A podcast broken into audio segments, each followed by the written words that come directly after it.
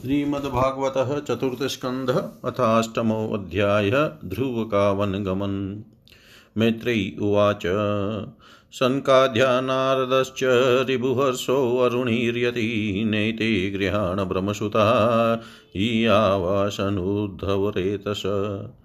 मृषा धर्मस्य भार्या सिदम्भं मायां च शत्रुहन् असूतमिथुनं ततु निरतिजगृहे प्रज। तयो सम्भवलोभो निकृतिश्च महामते, ताभ्यां क्रोधश्च हिंसां च यदुरुक्तिश्वसा कली। दुरुक्तौ कलिराधत्त भयं मृत्युं च सत्तम, तयोश्च मिथुनं जज्ञै यातना निरयस्तथा। सङ्ग्रहेण मया ख्यातः प्रतिसर्गस्त्ववानग त्रिश्रुत्वैतपु मान पुण्यं विधुनोत्यात्मनो मलम्, अथात् कीर्तये वंशं पुण्यकीर्ते कुरुद्वः स्वयम्भुवस्यापि मनोहरेरंसांस जन्मन प्रियव्रतोतानपादौ शतरूपापते सुतो वासुदेवस्य कलया रक्षायां जगतः स्थितो जायेयुतानपादस्य सुनीतिसुरुचिस्तयो सुरुचि प्रेयसी पत्युनेतराय सुतो ध्रुव। एकदा सुरुचे पुत्रम् अङ्गमा अङ्गमारोप्य लालयन् उत्तमं नारुरुक्षन्तं ध्रुवं राजाभ्यनन्दत। तथा चिकीर्षमाणं तं सपत्न्यास्तनयं ध्रुवं सुरुचिः शृण्वतो राज्ञशेषयमातिगर्विताम् न वत्स नृपतेर्धिष्णयं भवनारोढुमरति न गृहीतो मया यत्त्वं कुख्यावपि नृपात्मज बालौ वशीबत नात्मा न मन्य स्त्रीगर्भसंवृतं नूनं वेद भवान् यस्य दुर्लभेऽर्थे मनोरथ।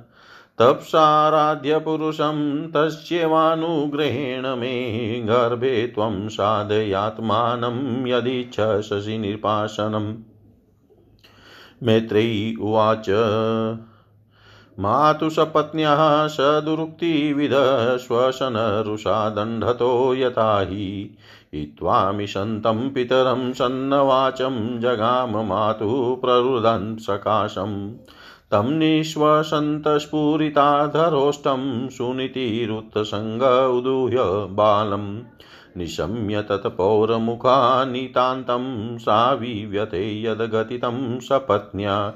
सोतसृज्य धैर्यं विललापशोकदावाग्निना दावलतेव बाला। वाक्यं सपत्न्या स्मरति सरोजश्रियादृशा बाष्पकलामुवाह दीर्घं श्वसन्ति वृजिनस्य पारं पश्यति बालकमाह बाला। मा मङ्गलं तात परेषु मंस्तां भुङ्क्ते जनो यत् परदुःखदस्तत। सत्यं सुरुच्याभिहितं भवान् मे यद् दुर्भगाया उदरे गृहीत। स्तन्येन वृदश्च विलजत्तेयां भार्येति वा वोढुमिडस्पतिर्माम्। आतिष्ठततात विमत्सरस्त्वं मुक्तं समात्रापि यदवलिकम्। आराधयाधोक्षपादपद्मं यदीच्छसे यद्यासनमुत्तमो यथा यशाङ्घ्रिपदं परिचर्य विश्वविभावनायात गुणाभिपते। अजोऽध्यतिष्ठत खलु पार्मेष्टयं पदं जितात्मश्वसनाभिवन्द्यम् तथा मनुर्वो भगवान् पितामहो, यमेकमत्या पुरुदक्षिणे मखे इष्टवाभिपेदे दुर्वापमन्यतो, भौमं सुखं दिव्यम् अताव अतापवर्ग्यं तमेव वत्सार्य भृत्यवत्सलं मुमुक्षिभिमृग्यपदाब्जपद्धितिम् अनन्यभावे निजद नि अनन्यभावे निजधर्मभाविते मनस्यवस्थाप्य भजस्व पुरुषं नान्यं ततः पद्मपलाशलोचनात् दुःखचिदं ते मृगयामि कञ्चन। यो मृग्यते हस्तगृहीतपद्मया श्रियेतरे रङ्गविमृग्यमाणया। मैत्री उवाच। एवं सञ्जल्पितं मातुरा करण्यार्थागमं वच सन्नियम सन्नियम्यात्मनात्मानं निश्चक्रामा पितुपुरात् नारदस्तदुपाकर्ण्यं ज्ञात्वा तस्य चिकीर्षितं स्पृष्ट्वा मूर्धन्य गद्यनेन पाणिना प्राह विस्मित।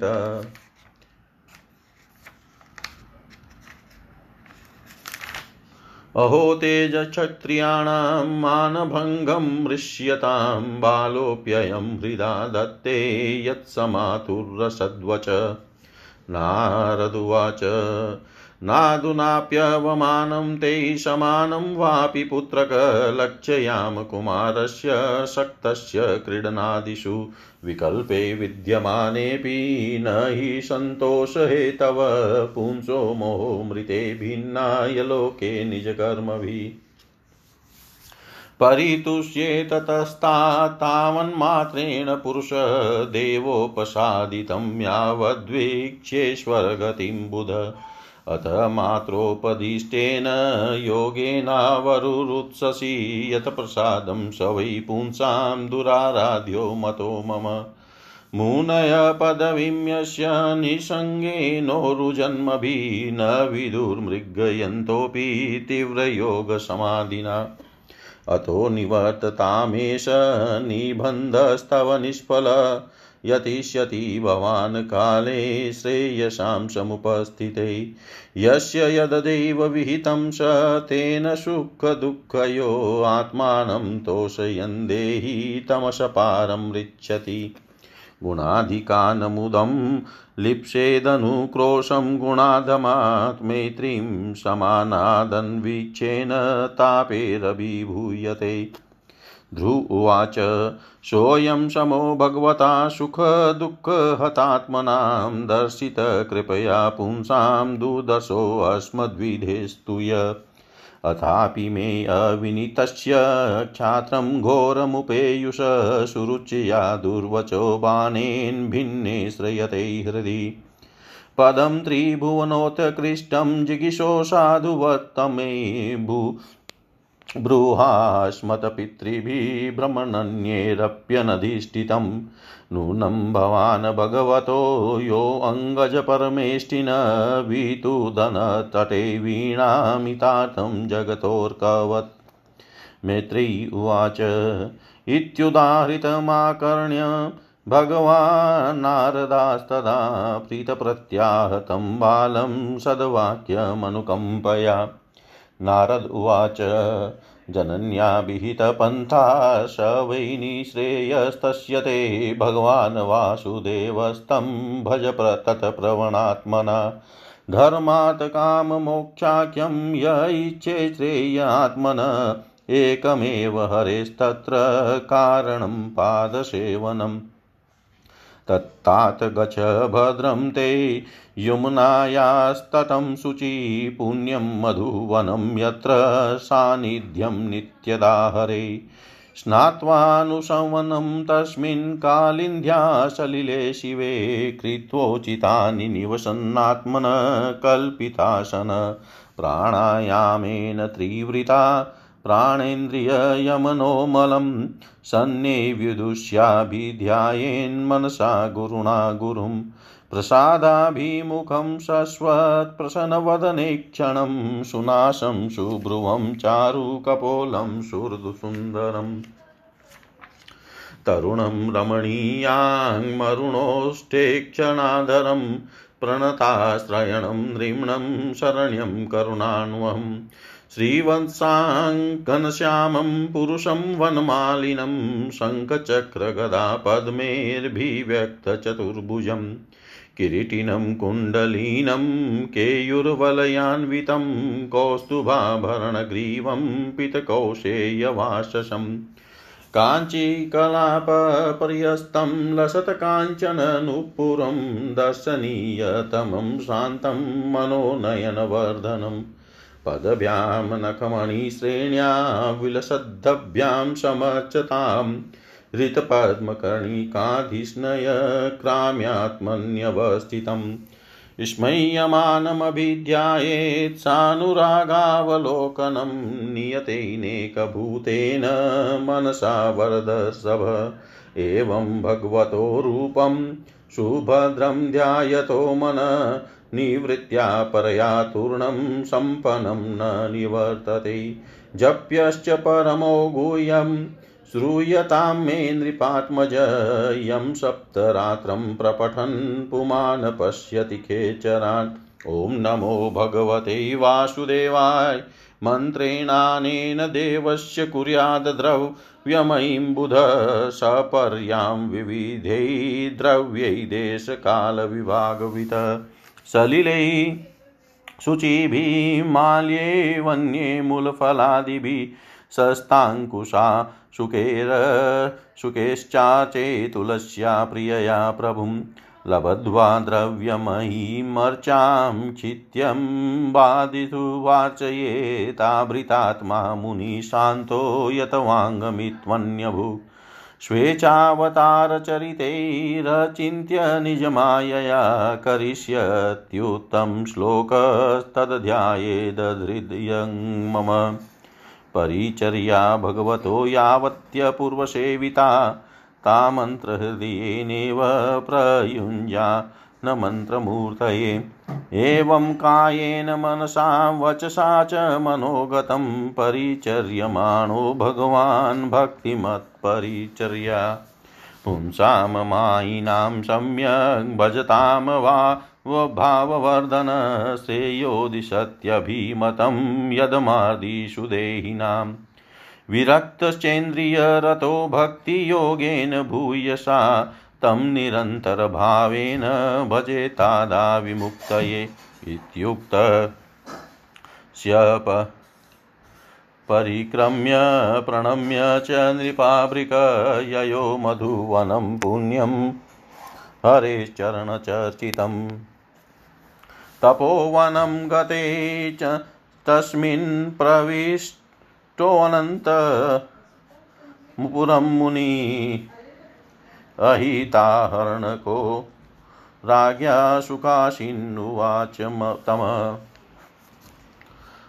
नारद उवाच, राजन् किं ध्यायसे दीर्घं मुखेन परिशुष्यता, किं वां नरिष्यते कामो धर्मो वा तेन संयुत।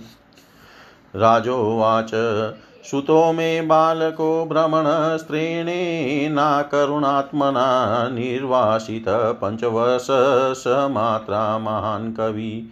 अप्यनाथं वने भ्रमणमास्मादन्त्यर्भकं मृका श्रान्तं शयानं क्षुदितं परिम्लानमुकाम्बुजम् अहो मे बत दौरात्म्यं स्त्रीजितस्योपधारय योऽङ्गप्रेम्णा रुरुक्षन्तं नाभ्यनन्दमशतं नारद उवाच, मामाशु च स्तवन्तनयं देवगुप्तं विशाम्पते तत्प्रभावमविज्ञाय प्रावृङ्क्ते यद्यशो जगत्।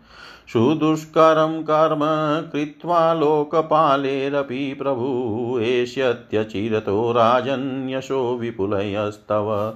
मैत्रेयी उवाच। इति देवशिना प्रोक्तं विश्रुत्य जगतीपति राजलक्ष्मीमनादृत्य पुत्रमेवानवचिन्तयत् तत्राभिषिक्तप्रयत्तस्मा पर्यतस्तामुपोष्य विभावरीं समाहितपर्यचदृश्या देशेन पुरुषम। त्रिरात्रान्ते त्रिरात्रान्ते, कपितवदराशन आत्मवृत्त्यनुसारेण मासं नित्ये अचयन् हरिम् द्वितीयं च तथा मासं षष्ठे षष्ठे अर्भको दिने त्रि तृणपर्णादिभिः शीर्णे कृतानोऽभ्यचर्यद्विभुं तृतीयं चानयन्मासं नवमे नवमे हनि। अभ अभक्ष उतं श्लोकमुपाधावत्समाधिना।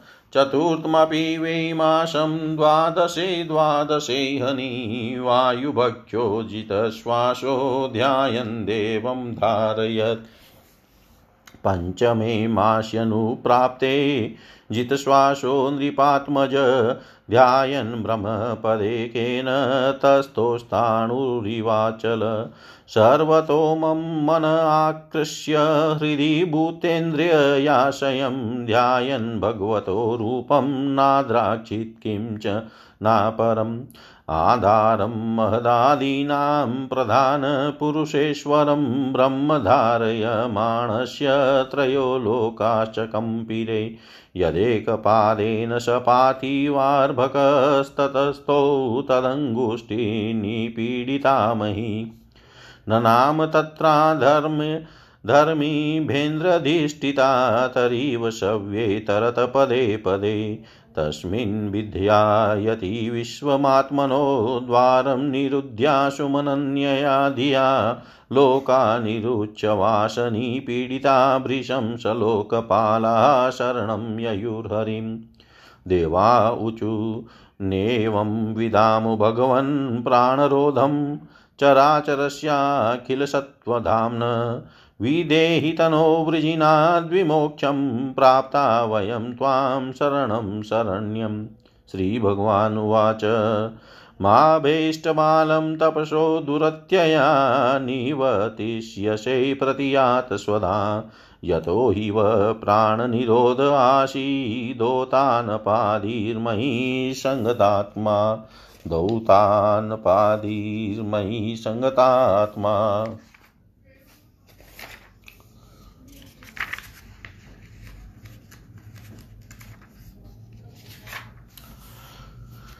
श्री मैत्रेय जी कहते हैं शत्रुसुदन विदुर जी सनकादि नारद रिभु, हंस अरुणी और यदि ब्रह्मा जी के इन नैष्टिक ब्रह्मचारी पुत्रों ने गृहस्थाश्रम में प्रवेश नहीं किया।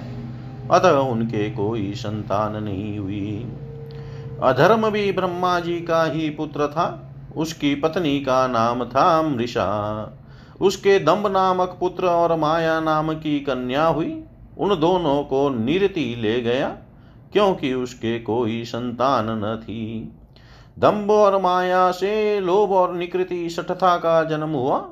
उनसे क्रोध और हिंसा तथा उनसे कली, कलह और उसकी बहिन दुरुक्ति गाली उत्पन्न हुए। साधु शिरोमणे फिर दुरुक्ति से कली ने भय और मृत्यु को उत्पन्न किया तथा उन दोनों के संयोग से यातना और निरय नरक का जोड़ा उत्पन्न हुआ। निष्पाप विदुर जी, इस प्रकार मैंने संक्षेप में संक्षेप से तुम्हें प्रलय का कारण रूप यह धर्म का वंश सुनाया। यह अधर्म का त्याग कराकर पुण्य संपादन में हेतु बनता है। अतएव इसका वर्णन तीन बार सुनकर मनुष्य अपने मन की मलिनता दूर कर देता है। कुरुनंदन, अब मैं श्री हरि के अंश ब्रह्मा जी के अंश से उत्पन्न हुए पवित्र कीर्ति महाराज स्वयं भू मनु के पुत्रों के वंश का वर्णन करता हूँ। महारानी शत्रुपा और उनके पति स्वयं भू मनु से प्रियव्रत और उत्थानपाद ये दो पुत्र हुए। भगवान वासुदेव की कला से उत्पन्न होने के कारण ये दोनों संसार की रक्षा में तत्पर रहते थे। उतानपाद के सुनीति और सुरुचि नाम की दो पत्नियाँ थी।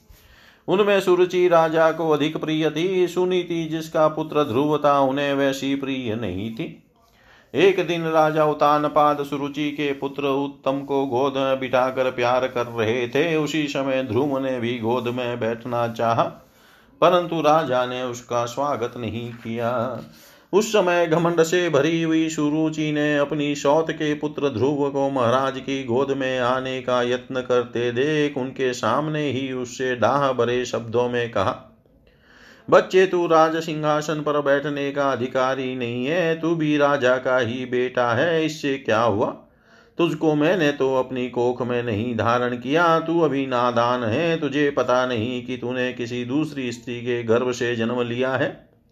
तभी तो ऐसे दुर्लभ विषय की इच्छा कर रहा है, यदि तुझे राज सिंहासन की इच्छा है तो तपस्या करके परम पुरुष श्री नारायण की आराधना कर और उनकी कृपा से मेरे गर्भ में आकर जन्म ले। श्री मैत्रेय जी कहते हैं, विदुर जी, जिस प्रकार डंडे की चोट खाकर सांप फुफकार कर मारने लगता है, उसी प्रकार अपनी सौतेली माँ के कठोर वचनों से घायल होकर ध्रुव क्रोध के मारे लंबी लंबी सांस लेने लगा। उसके पिता चुपचाप यह सब देखते रहे, मुँह से एक शब्द भी नहीं बोले। तब पिता को छोड़कर ध्रुव रोता हुआ अपनी माता के पास आया। उसके दोनों होठ फड़क रहे थे और वह शिशक शिशक कर रो रहा था। सुनीति ने बेटे को गोद में उठा लिया और जब महल के दूसरे लोगों से अपनी सौत सुरुचि की कही हुई बातें सुनी, तब उसे भी बड़ा दुख हुआ। उसका धीरज टूट गया। वह दावानल से जली हुई बैल के समान शोक से संतप्त होकर मुरझा गई तथा विलाप करने लगी। सौत की बातें याद आने से उसके कमल सरी के नेत्रों में आँसू भर आए।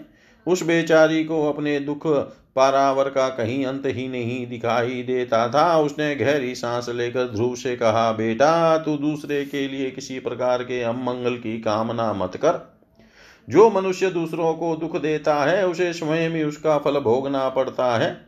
सुरुचि ने जो कुछ कहा है, ठीक ही है, क्योंकि महाराज को मुझे पत्नी तो क्या दासी स्वीकार करने में भी लज्जा आती है। तूने मुझ भागिनी के गर्भ से ही जन्म लिया है और मेरे ही दूध से तू पला है। बेटा सुरुचि ने तेरी सौतेली माँ होने पर भी बात बिल्कुल ठीक कही है। अतः यदि राजकुमार उत्तम के समान राज सिंहासन पर बैठना चाहता है तो द्वेष भाव छोड़कर उसी का पालन कर। बस श्री अध्योक्षज भगवान के चरण कमलों की आराधना में लग जा। संसार का पालन करने के लिए सत्वगुण को अंगीकार करने वाले उन श्री हरि के चरणों की आराधना करने से ही तेरे परदादा श्री ब्रह्मा जी को वह सर्वश्रेष्ठ पद प्राप्त हुआ है। जो मन और प्राणों को जीतने वाले मनुष्यों के द्वारा भी वंदनीय है, इसी प्रकार तेरे दादा स्वयं भूमनु ने बड़ी बड़ी दक्षिणाओं वाले यज्ञों के द्वारा अनन्य भाव से उन्हीं भगवान की आराधना की थी। तभी उन्हें दूसरों के लिए अति दुर्लभ लौकिक, अलौकिक तथा मोक्ष सुख की प्राप्ति हुई। बेटा, तू भी उन भक्त वत्सल श्री भगवान का ही आश्रय ले। जन्म मृत्यु के चक्र से छूटने की इच्छा करने वाले मुमुक्ष लोग निरंतर उन्हीं के चरण कमलों के मार्ग की खोज किया करते हैं। तू स्वधर्म पालन से पवित्र हुए अपने चित्त में श्री पुरुषोत्तम भगवान को बैठा ले तथा अन्य सब का चिंतन छोड़कर केवल उन्हीं का भजन कर। बेटा, उन कमल दल लोचन श्री हरि को छोड़कर मुझे तो तेरे दुख को दूर करने वाला और कोई दिखाई नहीं देता।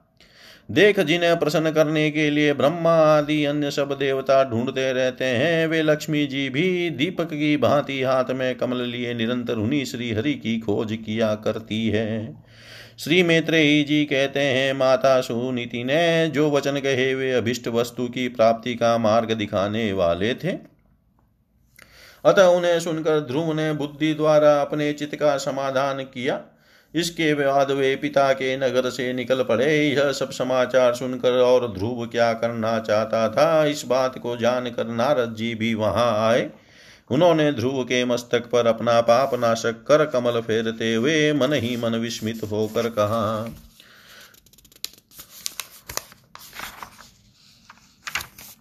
अहो, क्षत्रियों का कैसा अद्भुत तेज है, वे थोड़ा सा भी मान भंग नहीं सह सकते। देखो, अभी तो यह नन्ना सा बच्चा है तो भी इसके हृदय में सौतेली माता के कटु वचन घर कर गए हैं। तत्पश्चात नारद जी ने ध्रुव से कहा, बेटा, अभी तो तू बच्चा है खेल कूद में ही मस्त रहता है। हम नहीं समझते कि इस उम्र में किसी बात से तेरा समान या अपमान हो सकता है। यदि तुझे मान अपमान का विचार ही हो तो बेटा असल में मनुष्य के असंतोष का कारण मोह के सिवा और कुछ नहीं है। संसार में मनुष्य अपने कर्मानुसार ही मान, अपमान या सुख दुख आदि को प्राप्त होता है। तात, भगवान की गति बड़ी विचित्र है, इसलिए उस पर विचार करके बुद्धिमान पुरुष को चाहिए कि देव वसु से जैसी भी परिस्थिति का सामना करना पड़े, उसी में संतुष्ट रहे। अब माता के उपदेश से तू योग साधन द्वारा जिन भगवान की कृपा प्राप्त करने चला है, मेरे विचार से साधारण पुरुषों के लिए उन्हें प्रसन्न करना बहुत ही कठिन है। योगी लोग अनेकों जन्मों तक अनाशक्त रहकर समाधि योग के द्वारा बड़ी बड़ी कठोर साधनाएँ करते रहते हैं, परंतु भगवान के मार्ग का पता नहीं पाते।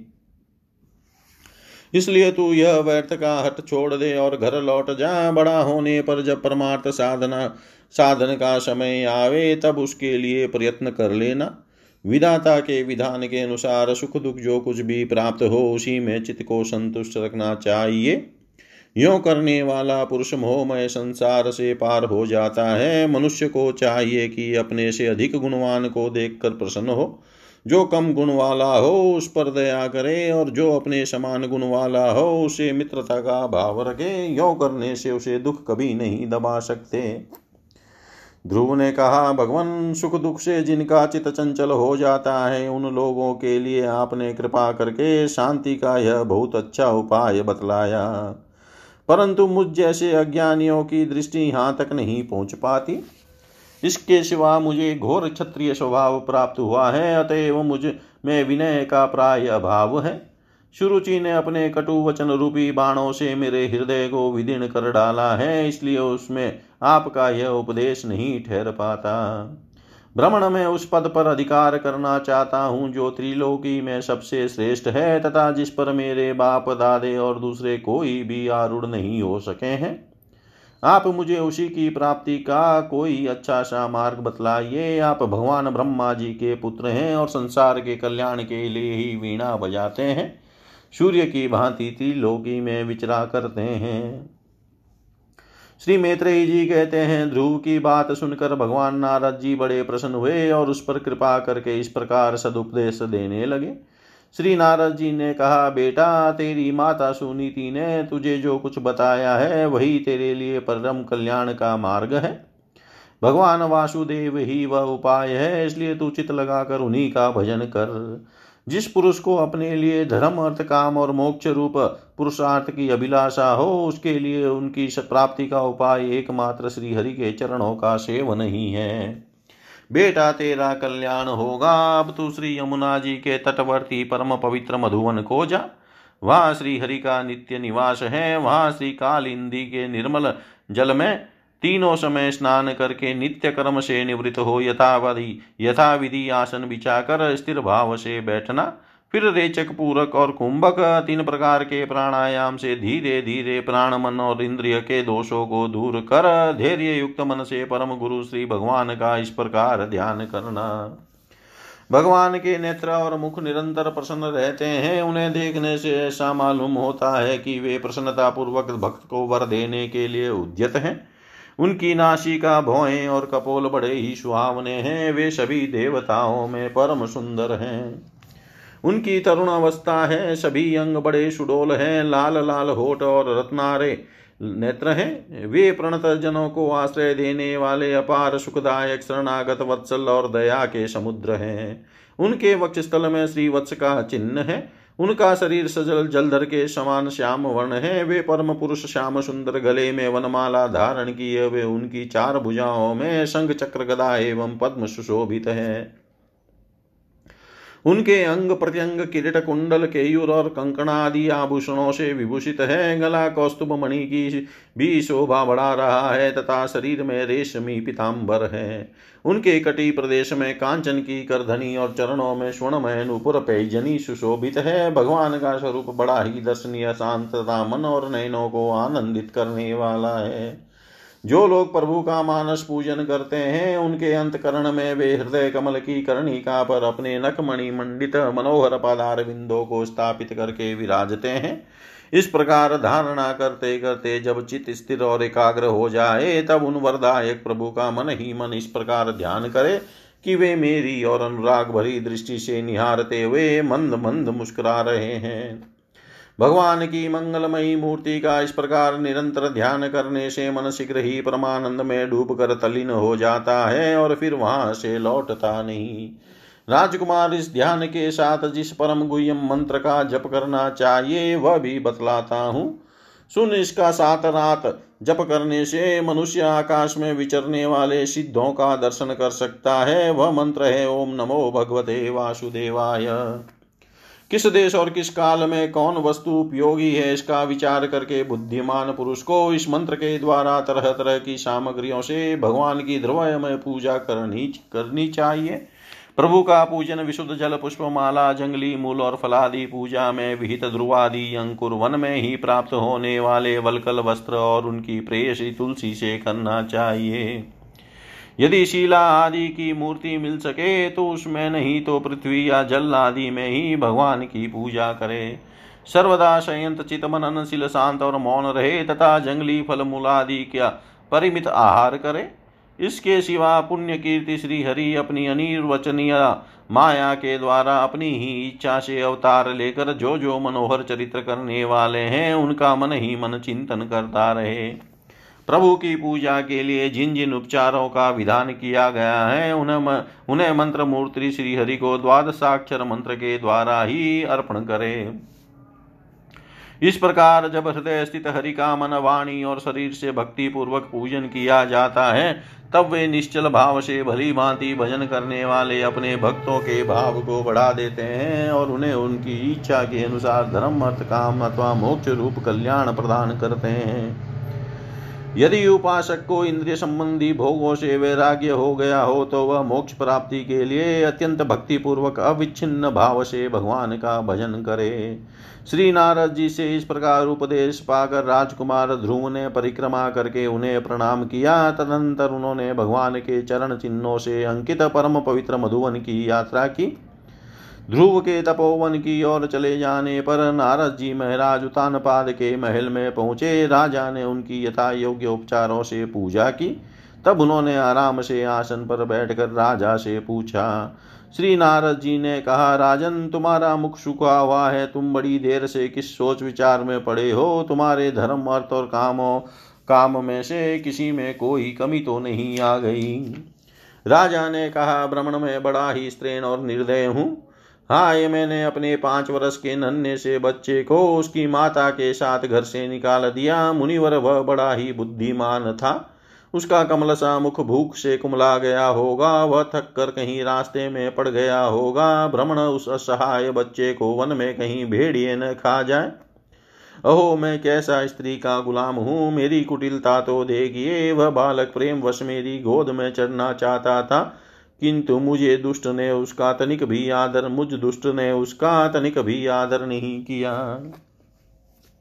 श्री नारद जी ने कहा, राजन, तुम अपने बालक को, बालक की चिंता मत करो, उसके रक्षक भगवान हैं, तुम्हें उसके प्रभाव का पता नहीं है, उसका यश सारे जगत में फैल रहा है। वह बालक बड़ा समर्थ है, जिस काम को बड़े बड़े लोकपाल भी नहीं कर सके, उसे पूरा करके वह शीघ्र ही तुम्हारे पास लौट आएगा, उसके कारण तुम्हारा यश भी बहुत बढ़ेगा। श्री मैत्रेयी जी कहते हैं देवश्री नारद जी की बात सुनकर महाराज उतानपाद राजपाट की ओर से उदासीन होकर निरंतर पुत्र की ही चिंता में रहने लगे। इधर ध्रुव जी ने मधुवन में पहुंचकर यमुना जी में स्नान किया और उस रात पवित्रता पूर्वक उपवास करके श्री नारद जी के उपदेशानुसार एकाग्रचित से परम पुरुष श्री नारायण की उपासना आरंभ कर दी। उन्होंने तीन तीन रात्रि के अंतर से शरीर निर्वाह के लिए केवल के थोरबेर के फल खाकर श्री हरि की उपासना करते हुए एक मास व्यतीत किया। दूसरे महीने में उन्होंने छह छह दिन के पीछे सूखे घास और पत्ते खाकर भगवान का भजन किया। तीसरा महीना नौ नौ दिन केवल जल पीकर समाधि योग के द्वारा श्रीहरि की आराधना करते हुए बिताया। चौथे महीने में उन्होंने श्वास को जीत कर बारह बारह दिन के बाद केवल वायु पीकर ध्यान योग द्वारा भगवान की आराधना की। पांचवा मास लगने पर राजकुमार ध्रुव श्वास को जीत कर पर ब्रह्म का चिंतन करते हुए एक पैर से खंबे के समान निश्चल भाव से खड़े हो गए। उस समय उन्होंने शब्द आदि विषय और इंद्रियों के नियामक अपने मन को सब ओर से खींच लिया, तथा हृदय स्थित हरि के स्वरूप का चिंतन करते हुए चित्त को किसी दूसरी ओर न जाने दिया। जिस समय उन्होंने महदादि संपूर्ण तत्वों के आधार तथा प्रकृति और पुरुष के भी अधीश्वर पर ब्रह्म की धारणा की, उस समय उनके तेज को न सक सकने के कारण तीनों लोग काँप उठे। जब राजकुमार ध्रुव एक पैर से खड़े हुए, तब उनके अंगूठे से दबकर आधी पृथ्वी इस प्रकार झुक गई, जैसे किसी गजराज के चढ़ जाने पर नाव पद पद पर दाई बाई और डगमगाने लगती है। ध्रुव जी अपनी इंद्रिय द्वारा तथा प्राणी को रोक कर अन्य बुद्धि से विश्वात्मा श्री हरि का ध्यान करने लगे। इस प्रकार उनकी समष्टि प्राण से अभिन्नता हो जाने के कारण सभी जीवों का श्वास प्रश्वास रुक गया। इससे समस्त लोक और लोकपालों को बड़ी पीड़ा हुई और वे घबरा कर श्री हरि की शरण में गए। देवताओं ने कहा, भगवान, समस्त तावर जंगम जीवों के शरीरों का प्राण एक साथ ही रुक गया है। ऐसा तो हमने पहले कभी अनुभव नहीं किया। आप शरणागतों की रक्षा करने वाले हैं। अपनी शरण में आए हुए हम लोगों को इस दुख से छुड़ाइए। श्री भगवान ने कहा, देवताओं, तुम डरो मत। उतानपाद के पुत्र ध्रुव ने अपने चित्त को मुझ विश्वात्मा में लीन कर दिया है। इस समय मेरे साथ उसकी अभिद धारणा सिद्ध हो गई है। इसी से उसके प्राण निरोध से तुम सबका प्राण भी रुक गया है। अब तुम अपने अपने लोकों को जाओ। मैं उस बालक को इस दुष्कर तप से निवृत्त कर दूँगा। इति श्रीमद्भागवते महापुराणे पारमहंस्यां सहितायां चतुर्थस्कन्धे ध्रुवचरिते अष्टमोऽध्याय सर्वं श्रीशां सदाशिवार्पणम् अस्तु। ॐ विष्णवे नमः। ॐ विष्णवे नमः। ॐ विष्णवे नमः।